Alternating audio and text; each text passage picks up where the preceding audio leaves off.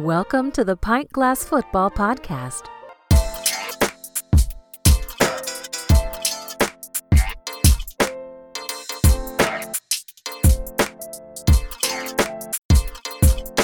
This is Pint Glass Football. We talk NFL and college football. I'm your host, Brad Fowler, and McKenzie Brewing is the official beer of Pint Glass Football. Follow them at McKenzie Brewing. Follow us at pintglassfootball.com. If you're new to the show, hit that subscribe button. What's up, PGF Nation? We are back with another great show today. Which loss was more shocking, 49ers or Eagles? NFL and college football takeaways from last week. Plus, we'll preview some big games for NFL Week 7 and Ohio State, Penn State, the big matchup in college football this Saturday, our WTF moments of the week, betting locks of the week, and a lot more to get to. But joining me to break it all down, my co host, Alex Higdon. Alex, what is going on? A lot of exciting football this weekend on Saturday and Sunday, and even Monday, with what we saw some upsets on in the NFL and some great games and upsets on Saturday as well, but some great games between some top teams. Man, it, uh, we say this every week, Alex. I swear, we say it every week. There's always so many great games, so many great storylines. Like you said, some big upsets we're going to jump into. College football had some big time moments. So much going on, so much to get to. Let's not waste any time. Some NFL news before we get into the games, though, Alex. Colts quarterback Anthony Richardson is probably going to miss the rest of the regular season and could undergo uh, shoulder surgery really devastating news, Alex, for a guy that they took fourth overall in April. Now, he had some wow moments this year and was really an exciting young player to watch. He's a young guy, and I'm sure he's going to bounce back as far as health wise. I think he's going to be just fine. But we talked last April during the draft process about Anthony Richardson. We loved his talent and the ceiling that he had, the athleticism, but the lack of experience starting that was going to be a big hurdle for him to get over. So losing most of his rookie year, I think definitely hurts his development. Not only hurts his development, but it also hurts the chances that we saw from Indianapolis as they were surging, thought might be a runaway for Jacksonville, but in a weaker division where everybody's with basically within a game of each other and it, you know stalled us out from seeing a lot more of CJ Stroud versus Anthony Richardson being two top draft picks as well. So there's a lot going on. Hopefully, he's going to be back and he'll maybe be able to take some mental reps and see what's going on. Get in the get in the playbook, expand his own knowledge of the playbook, and come back stronger and better. Yeah, some other injury news, Alex. The Bears are preparing to spend at least next week, maybe longer, without Justin Fields. After the latest injury update that I've been reading here, Alex, Matt Eberflus confirmed on Monday afternoon that Justin Fields is dealing with a dislocated thumb in his right hand and is doubtful to play in their week seven home game versus the Raiders on October 22nd. He also added that there is no timetable right now for Fields' return as they continue to gather more information. This is a tough, tough loss here, even if it's going to be short term, because he was starting to play some better ball the last few weeks. And this just feels like a huge make or break season for him. So you really hate to see him lose time right now. Absolutely. And I'll talk about this from two different spaces as well. One, he happened to be surging these last two two games and coming into this game with a weak Vikings defense, he might have been able to put together a third game, and that's what we call building confidence to start to get this rolling and perhaps change the narrative that we have. That's the first thing. Actually, I'm gonna talk about from three ways. The second thing, if you go back and you watch the play in which he got hurt, this should have never happened. And I've said it time and time again, and and I will preface this by saying we've talked about Justin Fields getting better, making some plays. But in this specific play, he reverted back to old Justin Fields, where he did not see the field. This was a play, the pocket was clean.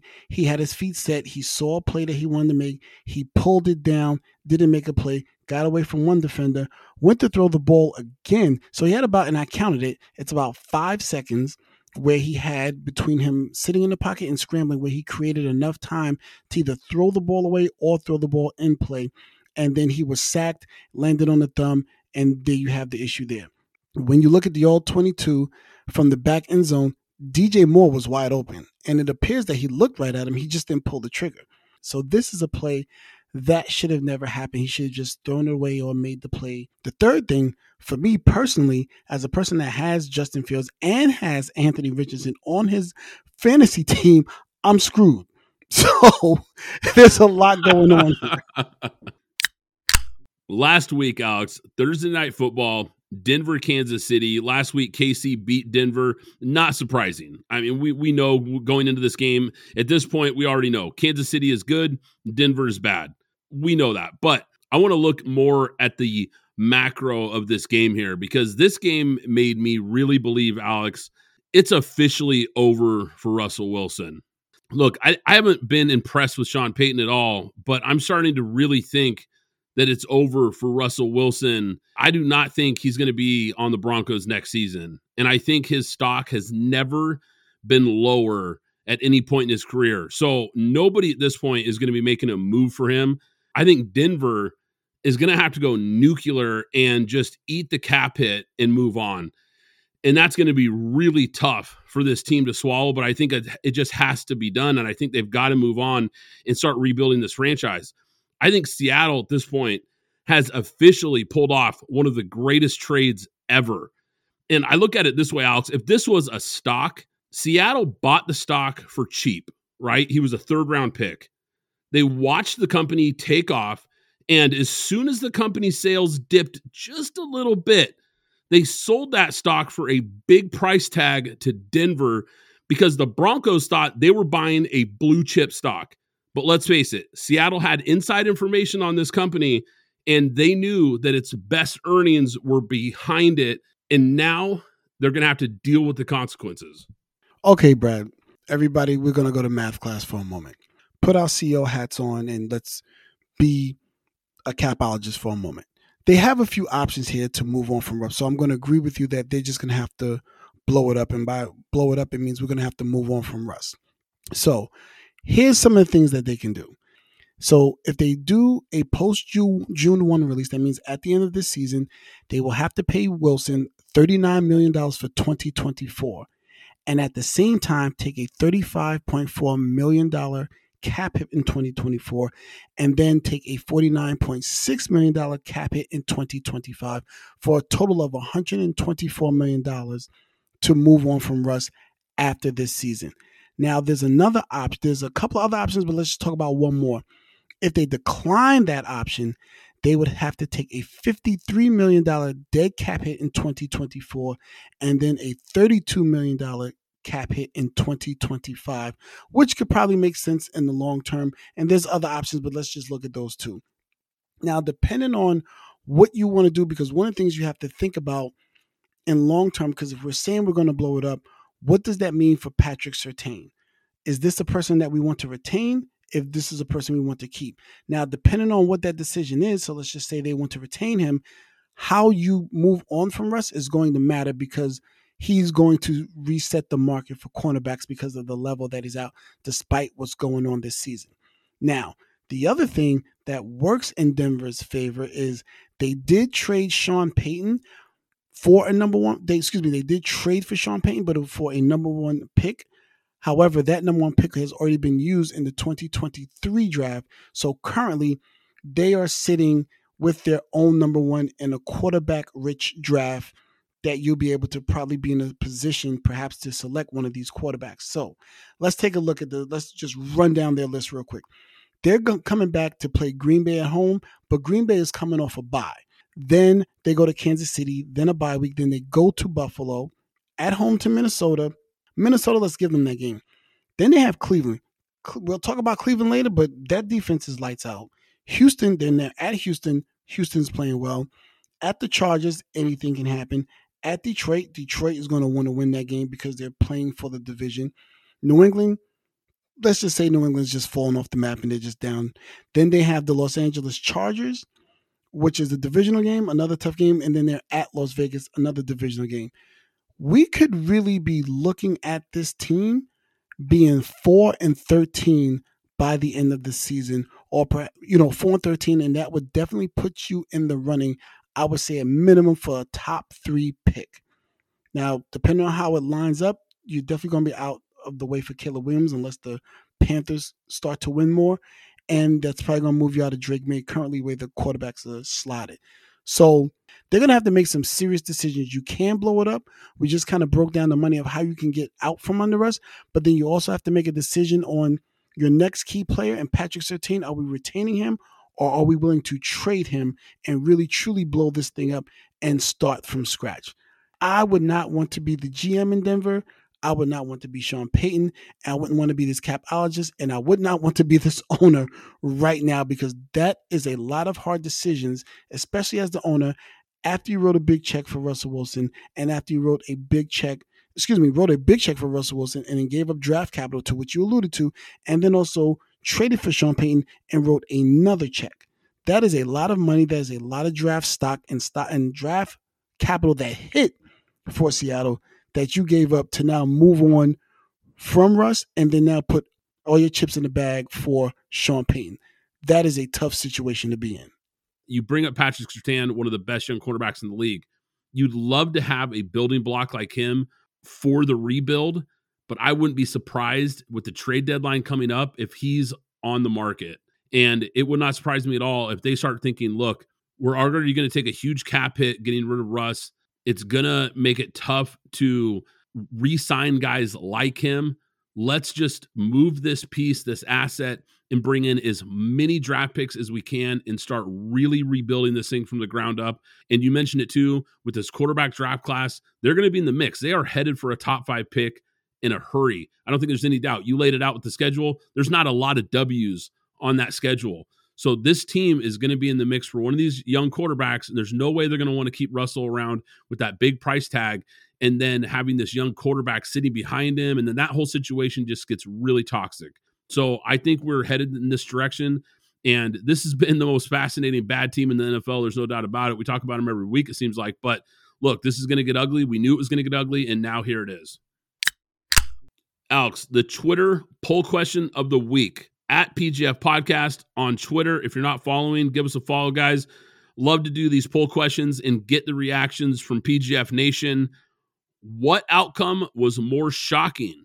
Jets 20, Eagles 14, or Browns 19, 49ers 17. These were two big upsets last week. Let's dive into these games, Alex. I'm going to start, though, by asking you what outcome was more shocking to you? It was definitely the Eagles game did not expect the Eagles to look the way that they did. I knew it would be tough. However, with DJ Reed as well as Sauce Gardner out, I expected the Eagles to pull this out. But the fortitude and the tough coaching and the toughness of the Jets to get them the win. I mean, key turnovers. At some point, we're going to have to talk about, you know, Jalen Hurts, which I had not thought about until it was brought up to me that he has seven touchdowns and I believe seven interceptions, which I if I'm not mistaken, puts him in the league, excuse me, in the lead for the most turnovers this year.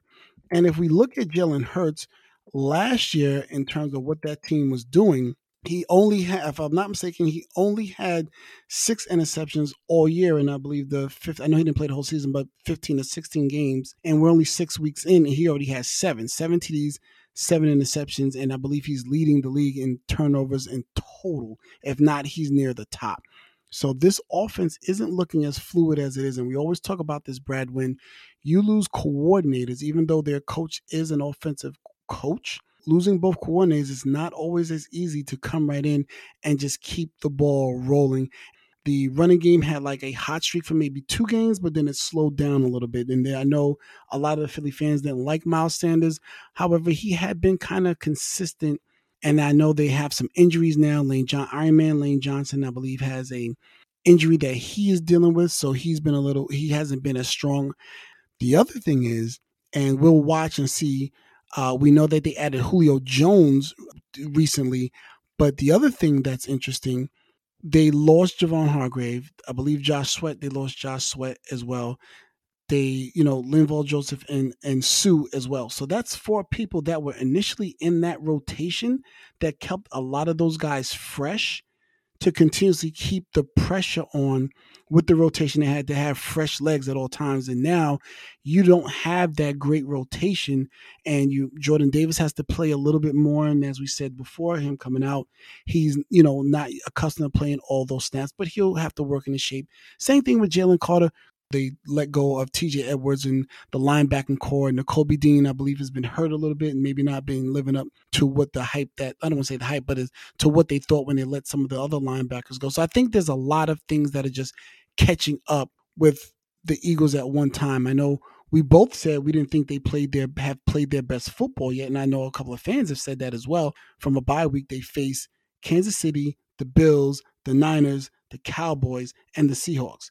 Those next, excuse me, eight weeks are going to be very tough. So that bye week, they're going to have to consider a lot of things and fix a lot of things, perhaps bring some other people in because coming back out of that bye week in week 10 after facing the Cowboys, Kansas City, Buffalo, San Francisco, and Dallas and Seattle, that is really going to be a, t- a telltale of where they'll be and if they can hold on to stay and at the top of that division that division or if the Cowboys can overtake them, which we'll talk about the Cowboys later. But I think there's a lot to talk about with Philly as now they start to get into the meat of their schedule. Whether it's radio shows, podcasts, I, I hear a lot of people kind of freaking out about these losses. I'm not going to overreact because both these games were low scoring defensive battles. These are the kind of losses that happen even to really good teams. Now, let's start with the Eagles because you mentioned them. Eagles lost because the Jets were able to force four turnovers and really shut down that Eagles offense for much of the game. They picked off Jalen Hurts three times. You mentioned the turnovers that he's had this year. Now, Hurts had 45 passing attempts in this game. And I've said before how much he's improved as a passer, but him throwing 45 times is not a recipe for success for Philly. I talked about their identity last week, winning in the trenches, that power run game, and the Jets won the battle up front in this one. And look, I rarely brag about my bets, but I was not surprised at all about this outcome. I took the Jets plus the points and the money line. I was that confident about this game. I had this game circled. This felt like an L all the way. And the main reason why is because I knew that Jets defense could match up. And let's face it, styles make fights. This was a matchup that I knew was going to be really tough for the Eagles because of how good the Jets are, especially in that front seven. And they caused a lot of problems for this offense. They created turnovers. And on a side note here, Zach Wilson, he's put together some good games here. Not great, but he's looked a lot better. It looks like he's improving here after taking back that starting role. And he, when he takes care of the ball, this defense and the run game, they're good enough for this team to win games. I want to jump to the 49ers though for a second. 49ers in this game, they lose Christian McCaffrey, who we talked about would be the MVP for us at this point in the year. Deebo Samuel, who's a Swiss Army knife and just does so many things in that offense. It opens up the playbook so much. Really, both those guys open up the playbook so much for what Kyle Shanahan likes to do. You lose those two guys, and it's going to make things tough. On top of that, they lose Trent Williams, arguably the top left tackle in the game. You could certainly put him in the discussion as one of the very best left tackles in the game. I think he's a first ballot Hall of Famer. You lose all those three guys, you're talking about three of maybe your top five players on offense. So, of course, this is going to be tough on the road versus one of the best defenses in the NFL. That Browns defense is real. I don't think anybody added more value to a team this offseason than Jim Schwartz has for that Browns defense. And we did not talk about this move enough in the offseason. It was really an under the radar move, but man, what he has done for that group has really been impressive. And if you look at the past, he's had success versus Kyle Shanahan, and they were able to put pressure on Brock Purdy. Like I said, with some of his go to guys out, that made it difficult as well. Here's another note, and I hate doing this, but it was so obvious to me, and it's really been all over the internet. The refs had two terrible and I mean terrible calls on the 49ers in that Cleveland game on the go ahead fourth quarter drive that allowed Cleveland to take the lead late in that game. I mean, those were brutal. I don't know how you make either one of those calls. Now, Brock Purdy wasn't great in this game, but I was really impressed, Alex, in late in this game because he came up big late, leading the 49ers down the field late for a potential game winning field goal. Their rookie third round pick of a kicker missed a 41 yarder. Man, that that stings. When you take a rookie in the third round, he better be automatic. That's that's tough to see a guy miss a big kick like that, especially from such a makeable range. Absolutely. To some quick notes on Cleveland, and I'll start with them first to be fair to them. And I understand all the injuries that happened to the 49ers.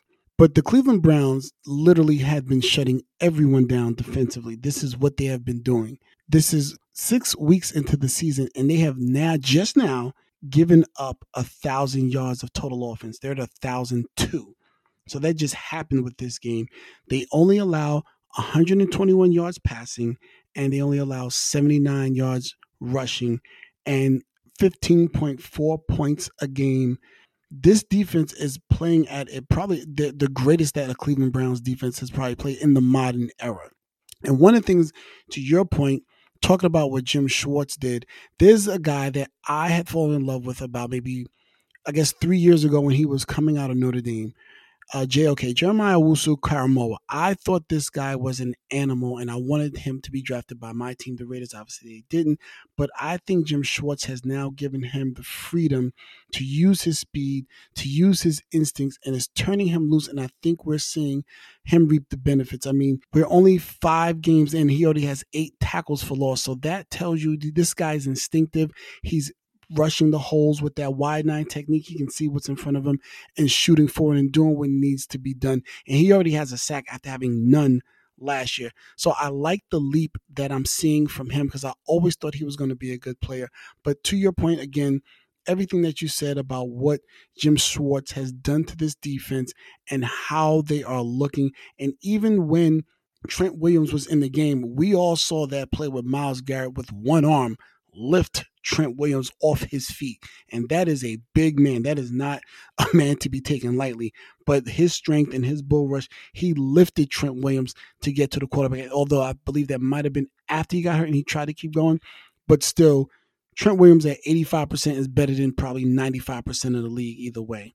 And to your point with everything that went on with San Francisco, the fortitude to still fight through and go through everything they went through to still have a shot. And that kicker that they drafted, and when you draft a kicker in the third round, you are usually expecting him to make that. I don't want to call it a chip shot, but that 41 yard field goal. And over the past, I think if I'm not mistaken, the stat that I saw was throughout the entire history of the NFL, that is an 81% chance of hitting that field goal. And that's kind of high in terms of the situation. So I believe that even though everything they went through, we saw Brock Purdy be able to lead them down the field. I also think that Brandon Aiyuk had a bad drop in this game as well. Overall, I think Cleveland really out physicaled the Niners at the point of attack, especially when you look at the rushing. 34 times, 160 yards at 4.7 a clip. And that's not what the 49ers usually do up front. It's also facing the third string backup in PJ Walker. And at some point, and I may have said it last week, but at some point again, we're going to have to talk about Deshaun Watson and what's going on with him and how this team is supposed to be led by him and what's going on internally. Because I think something's going to brew because that defense is playing at a level and the guy that they have and paid a lot of money to is not on the field. Alex, Commanders, Falcons. This was kind of an under the radar game here. Atlanta really outplayed the Commanders in almost every statistical category in this game, but Washington was able to force three big turnovers. All three were second half interceptions from Desmond Ridder. Now, there is no doubt in my mind, no matter what the record that the Falcons finish with, they've seen enough of Ridder. And I think they're going to draft a quarterback in April or certainly make a move to. Yeah, absolutely. I mean, the one good thing, and it's really for fantasy owners, we saw Drake London finally have a good game and, Ch- and Kyle Pitts get into the end zone. Other than that, when Desmond Ridder's throwing 47 times, you're not having a good game. Sunday night football, Bills Giants. On paper, this did not look like a good matchup. Bills were obviously a heavy favorite at home, and this ended up being a really entertaining game. Giants nearly steal one, coming within one yard of upsetting the Bills on the road. Giants, look, their defense played really tough versus a much more talented Bills team. This was a roster mismatch. And I've got to give some credit to Wink Martindale because I thought he had a great game plan for the Bills, and it really kept them in this game. Tyrod Taylor came in, played for Daniel Jones, who was injured. I thought he played a pretty good game for the most part, especially in that situation going up against a good Bills defense.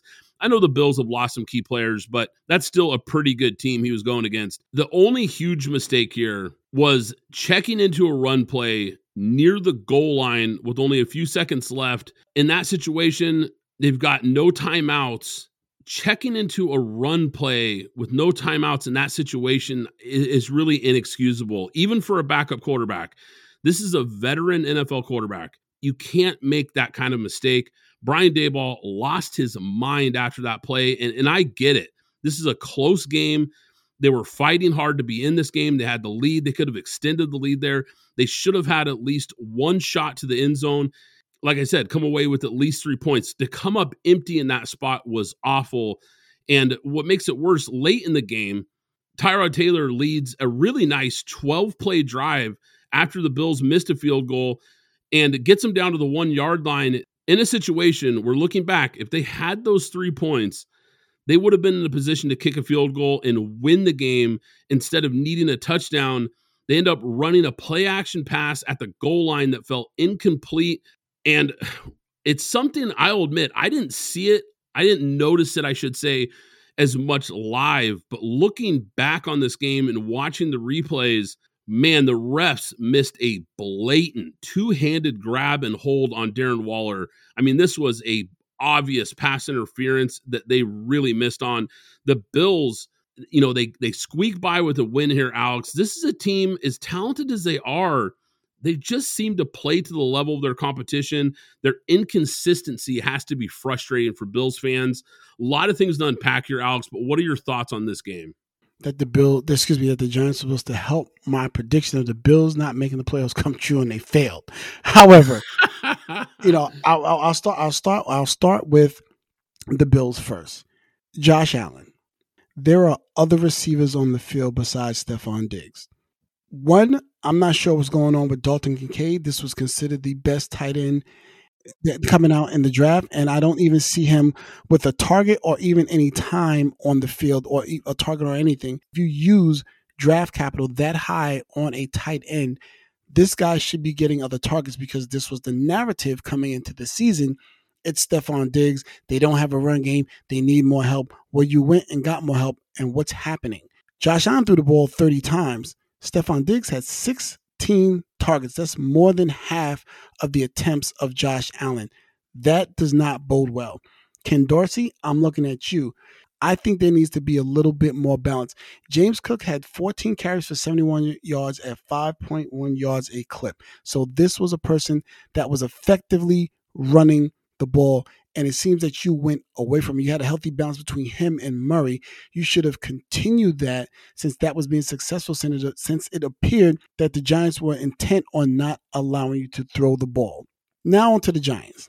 Tyrod Taylor looked more decisive in getting that ball out and I know Saquon Barkley was back. He did have 93 yards on 24 carries. However, one of those runs was for 34 yards. So he actually had 23 carries for 59 yards at 2.5 yards in average, with the exception of that one long run.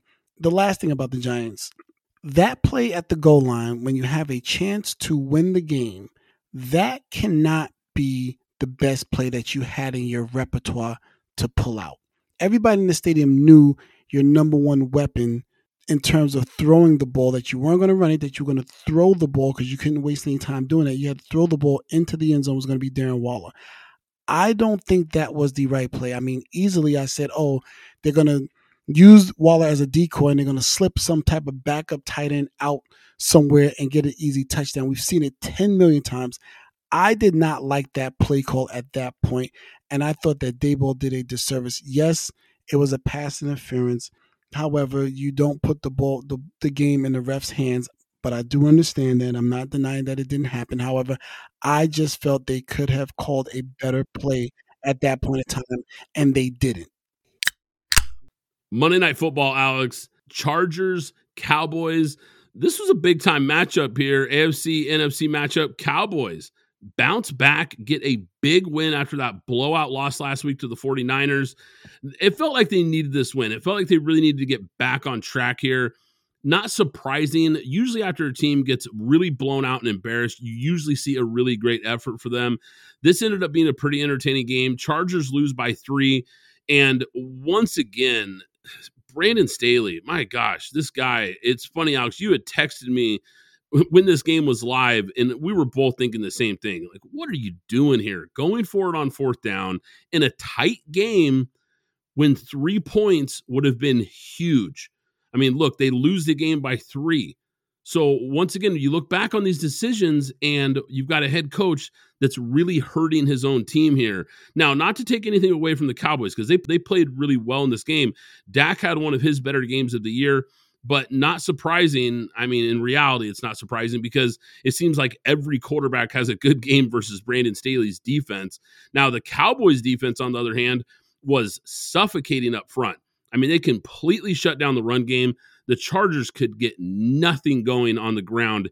And it really put a lot of pressure on Herbert because once the Cowboys realized, like, look, these guys can't run the ball, they started getting consistent pressure on Herbert five sacks, six quarterback hits, a ton of quarterback pressures. I mean, he was under duress for most of this game and it really knocked him out of a rhythm. This is probably one of the worst games he's played all year. He missed on some throws. He had some moments where he could have made throws he didn't make, certainly. But I think the pressure was certainly getting to him in this game. Dallas, that defense, I, I thought they did a really terrific job in this game because Cowboys offense wasn't exactly lighting it up. And I feel like the Cowboys defense really did a lot in this win. Now, Dallas is still probably I don't think a whole lot's changed. I think they're about a top four team or so in the NFC. But Alex, as far as me, this win doesn't really change at all how I feel about them as a legit contender when we're looking at the big picture. I actually thought both teams' defenses played very well. This looked like an old school black and blue game. Like when you saw how hard hitting they were, I mean, you could hear the pads hitting each other.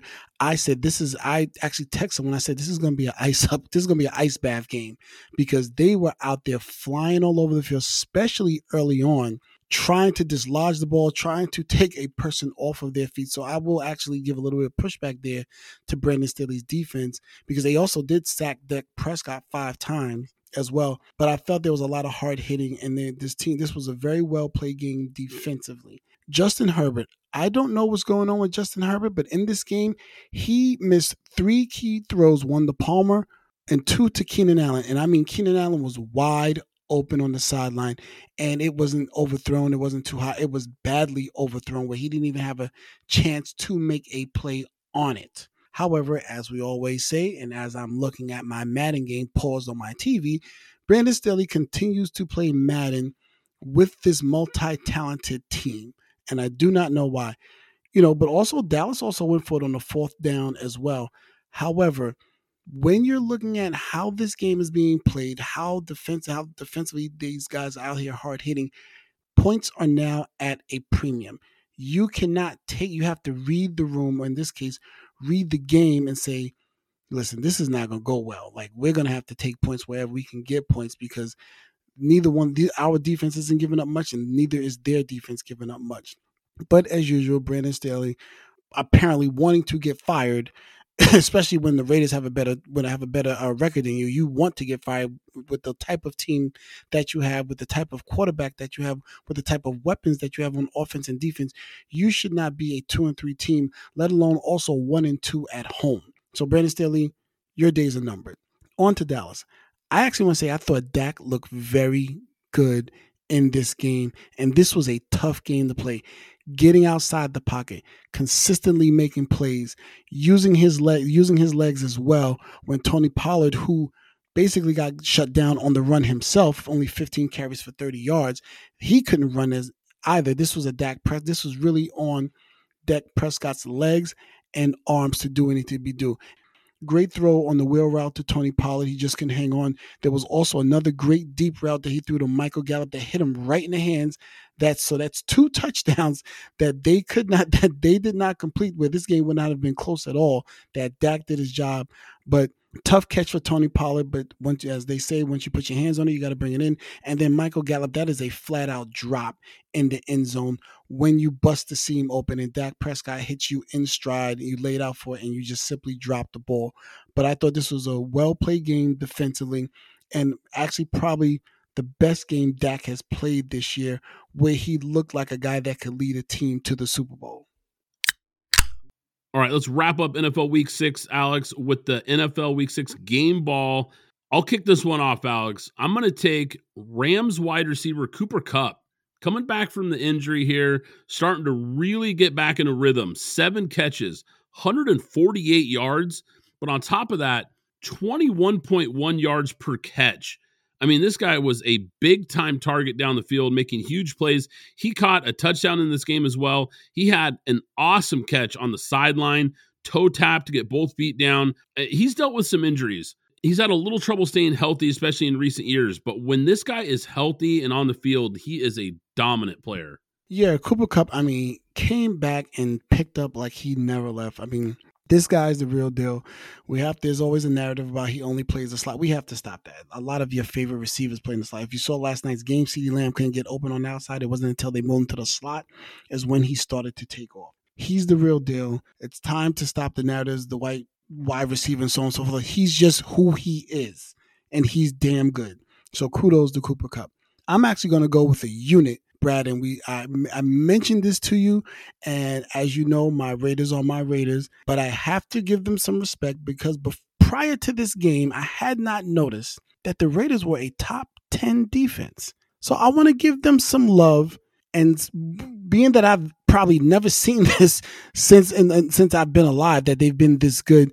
They've been smothering teams I have I don't know when's the last time I've seen this balance of a defense from the Raiders. And although it was the struggling Patriots, we are also struggling as well on offense, but they were still able to hold on and do some things. So I want to give some kudos and some love to the Raiders, as a lot of people say I'm always down on my own teams, but I do want to show them some love because that's something I did not expect.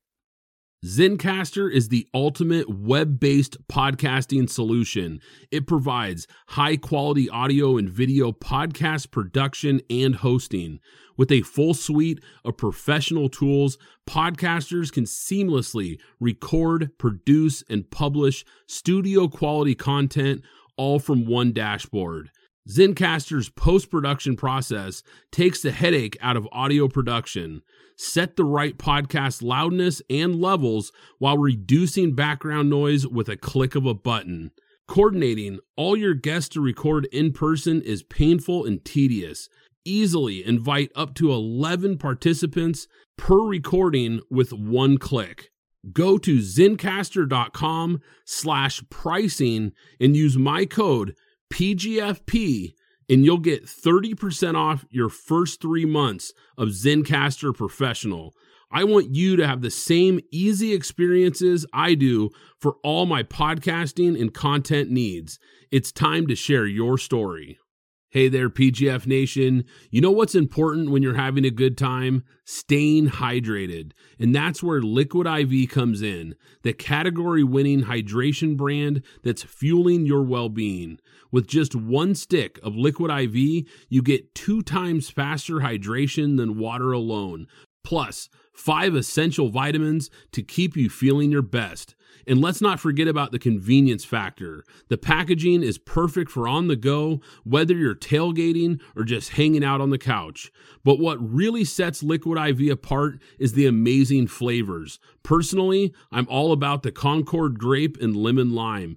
And with three times the electrolytes of traditional sports drinks, Liquid IV is made with premium ingredients to give you the hydration and nourishment you need.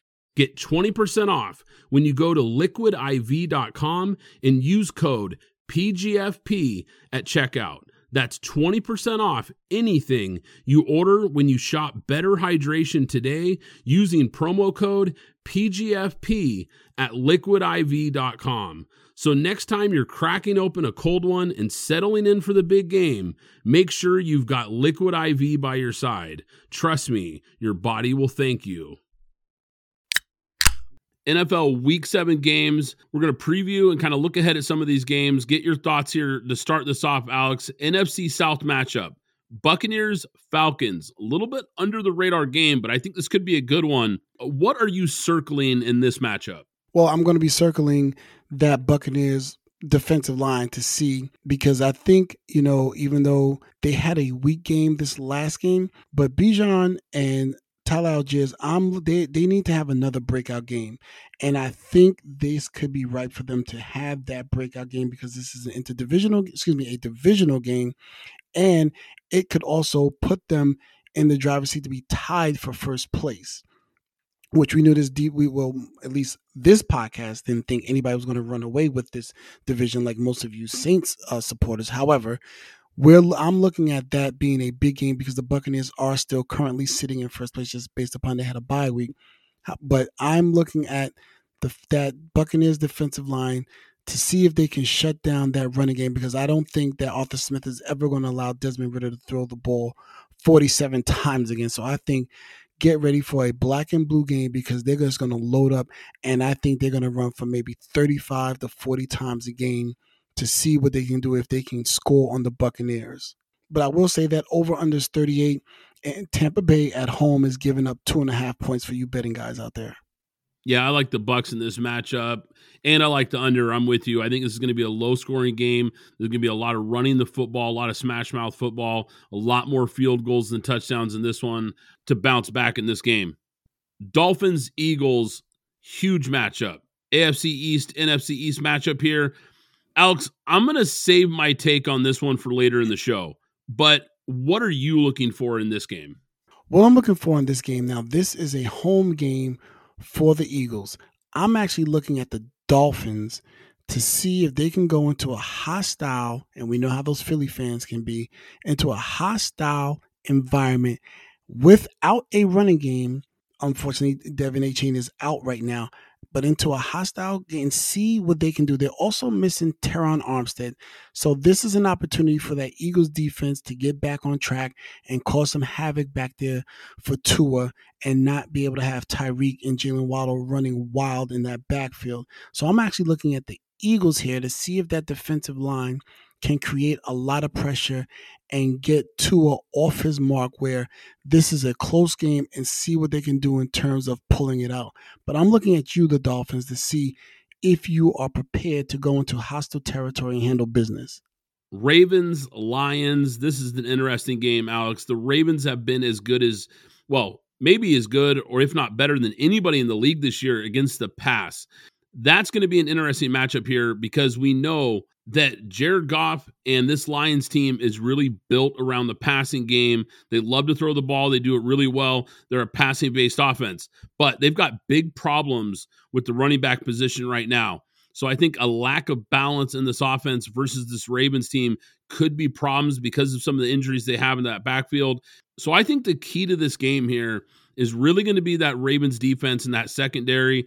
I like this matchup here for the Ravens, Alex, and I especially like what I've seen from Lamar Jackson.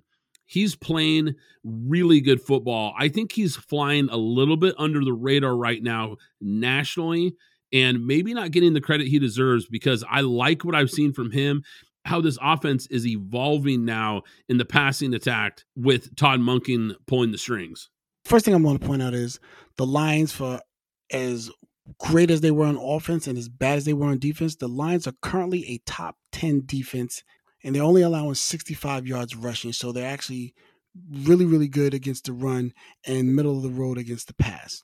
So now I'm looking to see again, Lions. This is a big game for you. This is a proven game because this doesn't stop what the Lions are doing in their own division and within the conference of the NFC. But this is this is a litmus test for the Lions because this is a big game. You're also going into hostile territory as well. Now, I have very mixed feelings about Lamar.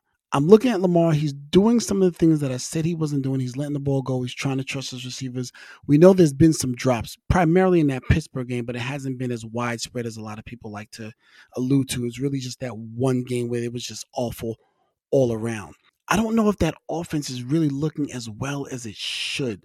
And that's just my perspective. I don't I don't know what the Ravens are because I feel like the Bengals are going into a bye and they're going to come back and they're just going to come roaring back. And if the Steelers can figure out anything, I don't know where the Ravens stand in this because they don't look dominant in anything on offense. Defense is playing well, but we always get a great Ravens defense. I don't know. This is going to be interesting, and I'm really going to watch the Ravens and what the Ravens can do against the Lions offensively and defensively. I know that I believe Montgomery's going to be out, things there, but we're going to have to wait and see what's going on with the Ravens offensively because it's very inconsistent. Lamar does look better, but I don't know if he is better. It's just really interesting watching this all unfold. Alex, Ravens are a three point favorite. Who do you like in this matchup? I actually like the Ravens in this matchup. I think Lamar, in terms of what he's doing, and I did give a little bit of pushback, but you know, still kudos to what I'm seeing, especially with him being able to see the entire field and go through the reads. That's one of the key things I look at in any quarterback to see young, old, to see if they're seeing the whole field. He is seeing the entire field, and maybe we're just a year too early, or my, my expectation is a year too early, and next year this this offense is going to explode. But he is definitely a better quarterback from any type of criticism that I've given him, and I think that's going to be the key factor in them winning and them beating the Lions on Sunday. I like Baltimore and laying the three as far as betting goes. Saints, Jaguars. Saints are a slight home favorite in this one, Alex. I like them in this spot. Jags, I think, are due for a letdown game here.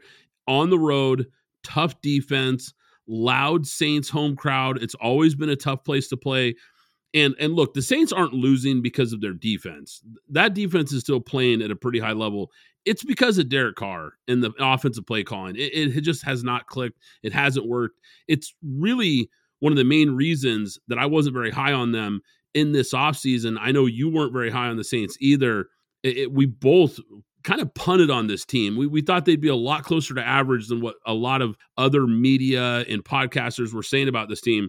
But coming off of another loss, this is a desperate football team at home, Thursday night game, short week. So tough road game here for the Jaguars. I already bet this game. I'm feeling pretty good about it. I took Saints money line. I think they get after Trevor Lawrence if he plays. That's a whole nother side note here. There's a possibility that Lawrence isn't available. But even if Trevor's the guy under center, I still like the Saints in this spot, Alex. What do you think? Yeah, the Saints need to get off to schneid. I mean, if Trevor's not playing, which I will say in terms of pushback, if Trevor's playing, I'm going to take the Jaguars. But obviously, if he's not, then I'm going to go, you know, I'm going to go with the Jags. I just think they're trying to get back on track. The Saints are a little susceptible to the run, and if you can put Tank Bigsby and you give me Travis Etienne back there, there's a lot of things that they can do. And even though New Orleans is doing very well against the pass, one of the things that I need to point out, and we talked about it during the draft, where they are weak at, they can't cover tight ends. Evan Engram and the rookie out of Penn State, Brenton Strange, should be heavily used from a scheme standpoint. Doug Pederson, you know how to do this. You are you are a product of Andy Reid. Exploit the weakness, and you don't have to go crazy with Ridley and Kirk. Use the tight ends, use your running game, and you can win this game. Alex, there's always a player, a coach, a team, a ref, somebody that makes us say, What in the WTF are they doing? Oh, fuck. Oh.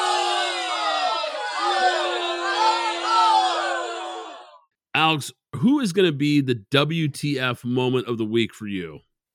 Mine has to go to the New York Giants and Brian Daboll. I know he was yelling at Tyrod Taylor, but we never know. We always talk about preparedness. And I don't know what was said to him on the sideline going into onto the field. If somebody said, well, maybe somebody in his helmet said something or what was going on there. But that was a complete debacle all across the board that ended half play.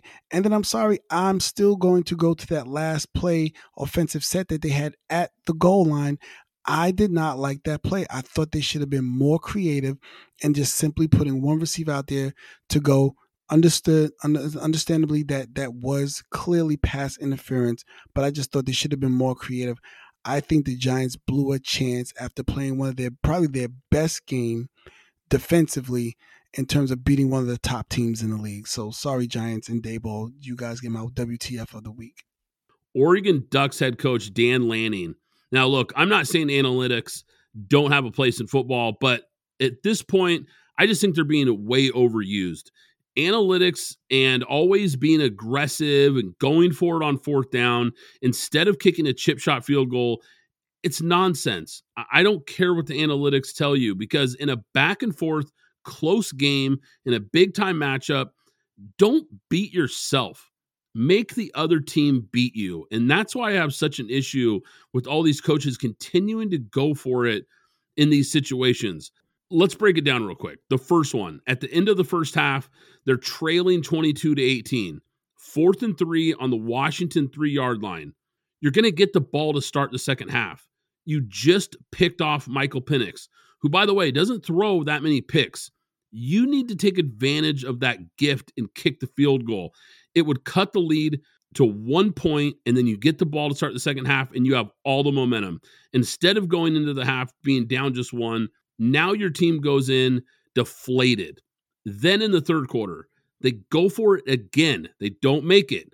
Once again, another easy chip shot field goal. And then, of course, the big one that everyone's talking about fourth and three from their own 47 yard line with two minutes and 16 seconds left to play. Look, I can understand there's some reluctance giving Michael Penix another chance. You're trying to be aggressive, go for the win. I get it, but you got to think about it situationally because your defense stopped them the last three possessions. Your defense was playing great. At that point in the game, they had really stepped up. They were putting a ton of pressure on Michael Penix. If you punt the ball in, in, that situation, make them go 80 or more yards with no timeouts, under two minutes to play. And after that play, if you watch the sideline, watch the Ducks after that play, watch the coaching staff, everything, the energy is drained from the Oregon sideline after that play. And it's not surprising that two plays later, Washington scores easily. All of a sudden, you're behind. The momentum that you give another team when you go for it and you turn it over on downs in a situation like that in a big game, you just give the other team life. And this is the part that analytics doesn't get the emotion of the game, the momentum of the game. Now the other team is fired up. Oregon lost the Washington game this way last year by going for it on fourth and one from their own 33 yard line in a tied game and giving Washington a field goal to win the game. Lanning, look, at this point, look, he's done a really good job at Oregon. He's got this program playing at a high level, but that's two straight years where they've lost big games to a rival team with his bad fourth down decisions college football week seven, some big time matchups, some big time games. But I want to start here, Alex. Jimbo Fisher, the contract that Jimbo Fisher signed with Texas A&M is now becoming one of the worst deals in all of sports. I mean, this has really backfired in their face. The Aggies are now 0 8 against ranked SEC teams on the road under Jimbo Fisher after losing to Tennessee last week. I, it got me thinking about this big contract because let's face it, that huge contract is the only reason that this guy is still coaching. So I dug into the numbers, Alex. What would Texas A&M O Fisher if they decided to move on from him during or after the 2023 college football season? It's a 10-year deal, 94.95 million and every dollar is guaranteed. Brutal that they're in this situation with a coach that has this program going nowhere. 2018, Aggies went 9 and 4 overall. 2019, 8 and 5 overall. 2020, the COVID year, they go 9 and 1 overall. They extend his contract and make it even bigger. Then 2021, 8 and 4 overall. 2022, 5 and 7 overall. You can kind of see the trend here, guys. 2023 right now, four and three currently, two and two in the SEC. This has become a total failure. They are not getting the kind of returns that they expected when they took or when they signed this guy from Florida State. Okay, Brad. So you talked about Jimbo Fisher, and you went down and you and you ran down his record as a coach since he went to Texas A&M. Let's also turn and look at his recruiting. 2018, we'll give some grace first year there. 2019, number four, they were fourth overall in terms of their incoming class. 2020, sixth in incoming class. 21, eighth in incoming class. 22, number one in the country for incoming class. So that is, excuse me, four top 10 classes that you brought in, and that was 2023. So that means from 19, 20, and 21, some of those juniors might have graduated, excuse me, moved on and gone to the NFL. And perhaps maybe you lost them to the transfer portal, but you were fourth, sixth, and eighth from 19, 20, 21. Those guys are now either juniors or seniors, and you still are struggling. This seat is getting warmer and warmer, not for him, but for Deion. Let's let's let's keep watch. Oh man, that is interesting, Alex. Let's let's jump into Deion Sanders here because Deion Sanders has been at the center of the college football universe this year. A game that most of you most of you probably didn't see live, Colorado Stanford. Alex, because side note here, this game kicked off at 8 p.m. local time in Colorado. Deion Sanders said the 8 p.m. kickoff was the quote dumbest thing ever and quote the stupidest thing ever invented in life. Who wants to stay up till eight o'clock for a darn game? thank God we're not going to be in this conference. And Alex, he's right. And I said it when the Pac 12 was falling apart because of realignment over the summer. One of the things that has killed this conference for years was exposure. And he's absolutely right. Playing these late night games is just stupid.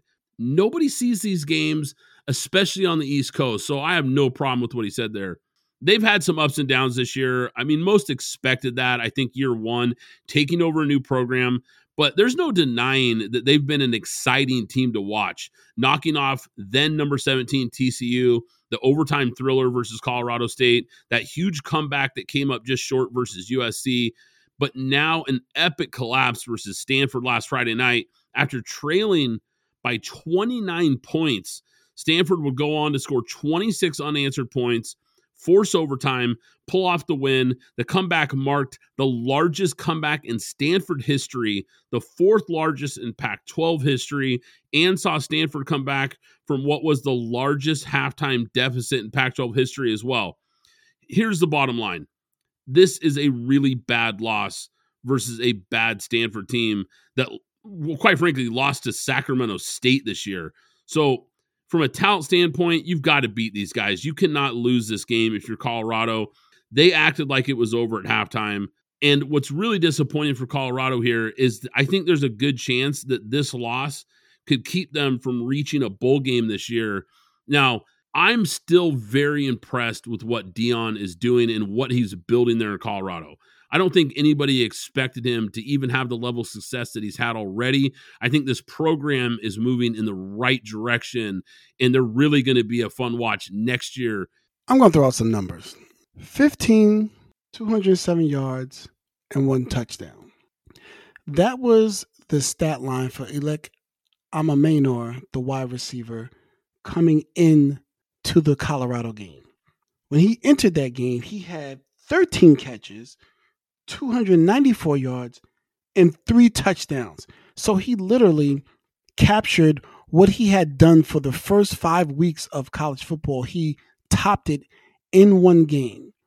Now, I like Deion. I love what he's doing.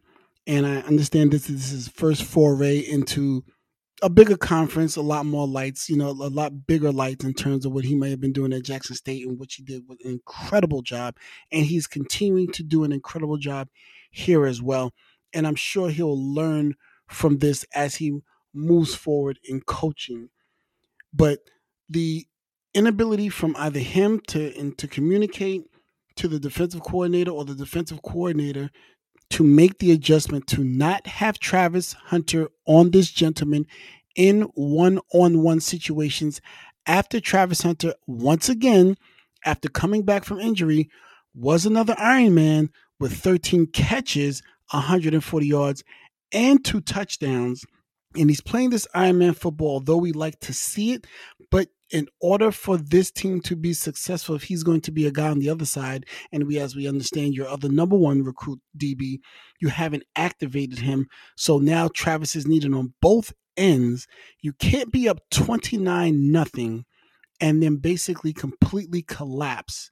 A decision has to be made, and this is not the only reason they lost the game. There are there are a lot others, but it's just about not making the adjustments to stop this wide receiver who basically ran for 300 yards. He ran, he had 294, he had 294 yards receiving, and the quarterback only threw for 396. So he's basically 80% of the 80, 85% of the offense in terms of that. So you have to be able to make adjustments. You have to be able to, to decide when Travis should be on offense and when he should be on defense, or you just have to make a decision on what is he.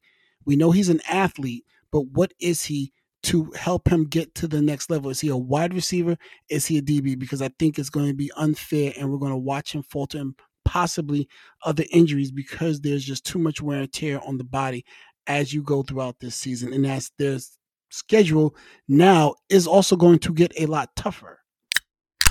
USC, Alex. Now, we all saw this coming for the most part. And Alex, tip of the cap to you here. You were way ahead of this. A couple weeks ago, you said on this podcast this team's going to get picked off and probably picked off more than once. Well, they did. And this team got exposed because as talented as they are in spots, they just rely way too much on Caleb Williams to be Superman and carry this team every week behind a battle line and a terrible defense that seems to be just almost moving in the wrong direction here. It's only one loss. I, I get it. But it's over for USC this year. Look, this team is not a contender. They have way too many issues this deep into the year. They're going to have to fix those issues next season with incoming freshmen and some transfers because th- this team just has to get the defensive side of the ball fixed. We, we've been saying it every week, but it, it, it's brutal. They've got to get the O line fixed. It, it's just the Caleb Williams show. And he ran into a team that just has a really great defense. And on top of that, USC has a brutal stretch of four ranked games over the last month. So, to your point, Alex, you said they were going to get picked off more than once. I think it's safe to say they probably end up losing a couple games before this season is over.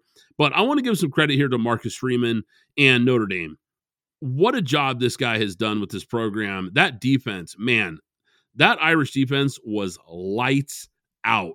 I mean, really impressive stuff going up against this USC offense that, quite frankly, had moved the ball on just about everybody. Now, the wide receivers, I mean, they were just blanketed by Notre Dame. Those corners played incredible football. Uh, Caleb Williams had nowhere to go with the ball. his longest pass was only 21 yards. I mean, he could not have, he just did not have time in the pocket with that pass rush and those corners covering so well. He did not have time to make plays down the field. His ability to create something from nothing, uh, it only goes so far against elite defenses. And quite frankly, Notre Dame has one. Yeah, absolutely. I think you said everything that needed to be said about USC. Those guys at Notre Dame, I truly feel sorry for those players because this should be an undefeated team and a team that's probably top five we all know the mistake that was made in the Ohio State game. That was a top, I believe Ohio State was ranked three at the time. That would have catapulted them. And then the Louisville loss. So those two losses, one that shouldn't have happened, and perhaps they'd lose to Louisville still or whatever, but they probably would still be a top 10 team had with the along with this one, this would be a playoff team, a lock for the playoff because after this USC game, they face Pitt, Clemson, Wake Forest, and then Stanford. All winnable games for them. I believe that this would have been probably would have been a top three team with the win over USC, with the win over Louisville, the win over Duke, and the win over Ohio State. And those are th- four ranked teams in a row. The committee would have had no, they would have not been able to keep them out because of what they did on that run. So I feel sorry for that. I feel sorry for Notre Dame because I feel that this was their one shot to really be in the playoffs this current year. Perhaps other years, but this current year I felt strongly about them. Even going back to the Army game when we were high on what we saw from Sam Hartman, what could be of this Notre Dame team. The Heisman Trophy conversation, Alex, it might just be over It's kind of felt a little bit wide open. There's a couple quarterbacks in the mix, but Michael Penix Jr. might just be the runaway favorite to win it all right now. He was awesome versus Oregon. I mean, he made so many big time throws while getting peppered in the pocket by that defensive front. I mean, that Oregon defensive line was getting after him at several different points in this game. That kid is tough. I mean, you could see how much pain he was in after taking all those shots. He played through it and just kept spinning it. This game, it lived up to the hype, Alex. This was two top 10 teams, national TV game, rivals, awesome atmosphere at Husky Stadium. And if you're the Big Ten commissioner watching this game, and I'm sure he did, you've got to be so excited to be bringing these two programs into your conference next year. NFL talent all over the field, offense and defense, passionate fan bases, two of the loudest home stadiums in the country, easily the two best programs right now on the West Coast. Now, look, USC is the bigger brand, and they're going to add them too. But these two programs are ahead of where USC is right now. Exciting game. I mean, what a catch by Rome Odunze. Hopefully, I'm saying his name correctly from Michael Penix Jr. to put this game away. But you know what? If I'm the, I'll say one thing. If I'm the commissioner of the Pac two now, I am. I have to be kicking myself. No, I mean, before yesterday, you had three teams from the Pac from the Pac 12 that were in the top ten. You know what I'm saying? So I, I you know I I don't know how they miss how they well actually we do know how they bumbled it, but this is just amazing. And also Oregon State, who's at number 12 now, and thus you also have Utah. There's just a lot of what I don't understand how all of a sudden you could not put this together, you could not see and get this on track to keep this together because you finally popped and you finally the SEC is down and you are the most exciting conference and it's all for nothing because it's all going away next year. But kudos to Michael Penix Jr. Kudos to Washington. Great game. It was all that it was. It was built up to be, and I think that the ranking is right that Oregon only dropped down one because that was obviously Washington was Washington. They were top ranked teams, and that was a close game. So I believe everybody is slotted where they should be out of those between those two teams. All right, let's wrap up college football week seven with the helmet sticker. Alex, my helmet sticker is going to go to Xavier Watts, the defensive back for Notre Dame. We talked about this game and that defense, but man, this kid was huge in this matchup. Two interceptions, a scoop and score, seven tackles, and a pass breakup. Flat out awesome performance by Xavier Watts. He came up huge versus a really good USC offense and helped Notre Dame get a big time win over their rivals. One huge game to circle next week in college football. The game of the week, no doubt about it. This has playoff implications written all over it. Penn State at Ohio State. Ohio State is a four and a half point favorite at the time of this recording. This is the big noon game on Fox. And for Ohio State, man, I think this is Ohio State's chance for this 2023 team to really write their own narrative here. Now, we've been talking, and a lot of people around the nation have been talking about Ohio State around CJ Stroud and Justin Fields and what those teams were. The team that lost the previous two seasons to Michigan they got bullied up front. That's kind of been the narrative the last couple years for this team. They've been good, but they've gotten beat up by their rival in in Michigan. Now, they have everything in front of them right now to create their own ending here. And it starts with them beating a really good Penn State team. This is a big time platform for them right now to really make that statement and let everybody know that this is a different Ohio State team and Penn State, on the other hand, is trying to break into, into that discussion of the best team in the Big Ten and not be looked at as that third best behind Michigan, Ohio, and Ohio State. What are you looking for in this matchup, Alex? I'm looking for Penn State to dominate, and I think they will. I think Penn State is on a mission. I think they have something to say. And going to that house, James Franklin is going to have that team ready to play.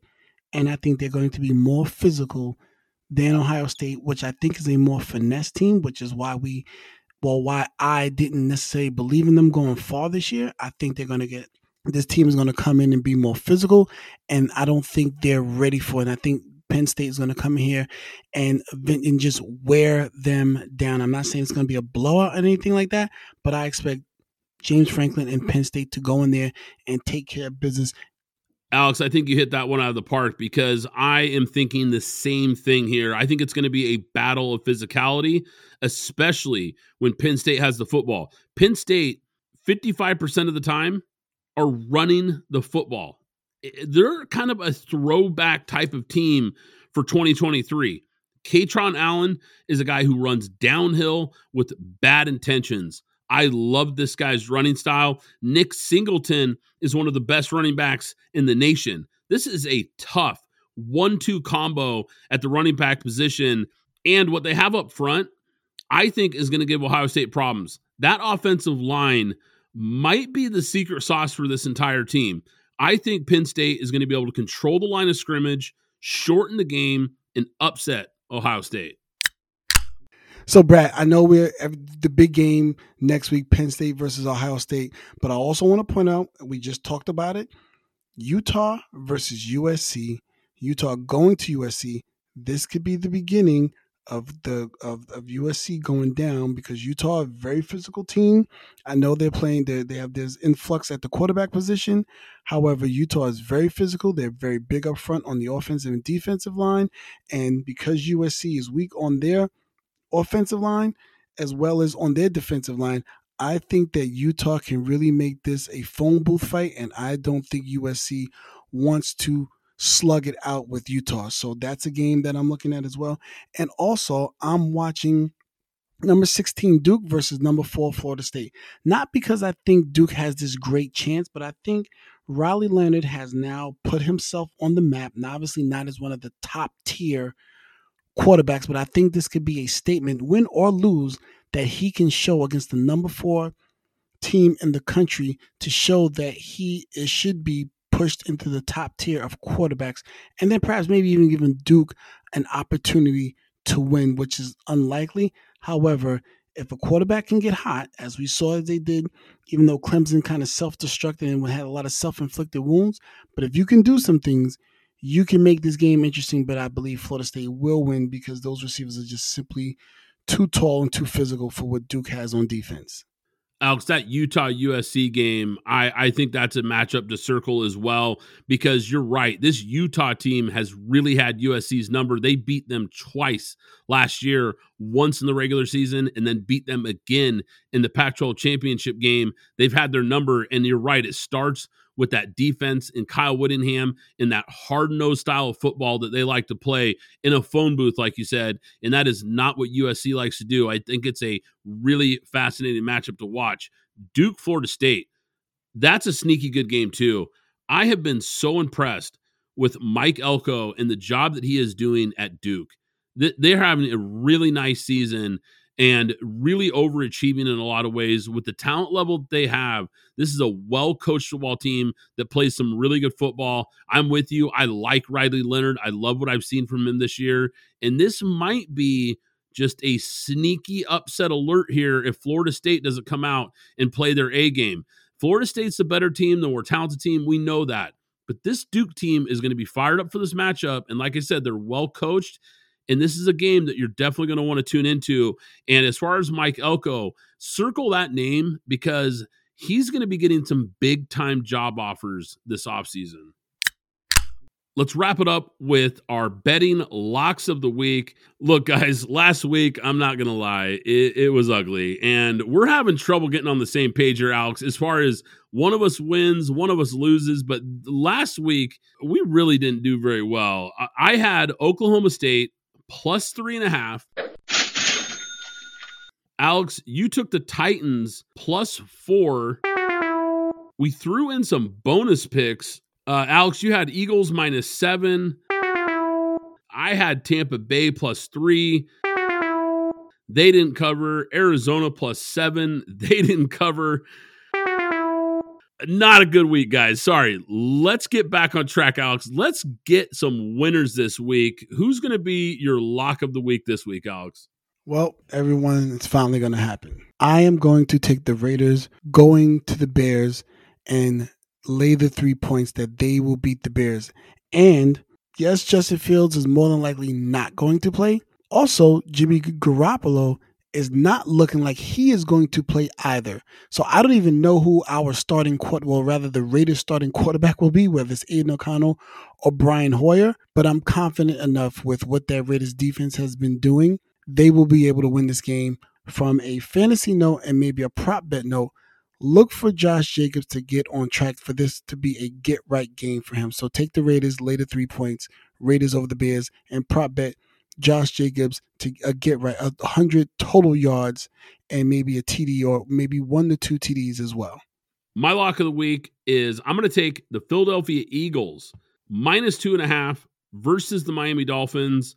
Miami's defense is bad. And look, they've they've been getting away with having a bad defense versus teams like Carolina last week. But this Eagles team is getting a little bit undervalued as far as the betting market after that loss to the Jets. I would have expected them to be a bigger favorite in this game. Just a small two and a half point favorite, I think, is good value. And I think it's a great time to bet this team. Tua is not the same quarterback when he's under pressure. And Philly has a big advantage up front.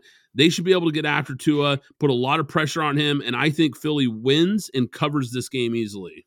That is going to do it for today's episode. Hope you enjoyed it, PGF Nation. I'm Brad Fowler. He's Alex Higdon. This is Pint Glass Football, and we'll catch you next time. Thanks for listening to the Pint Glass Football Podcast. Be sure to subscribe and follow us on Twitter at PGF Podcast.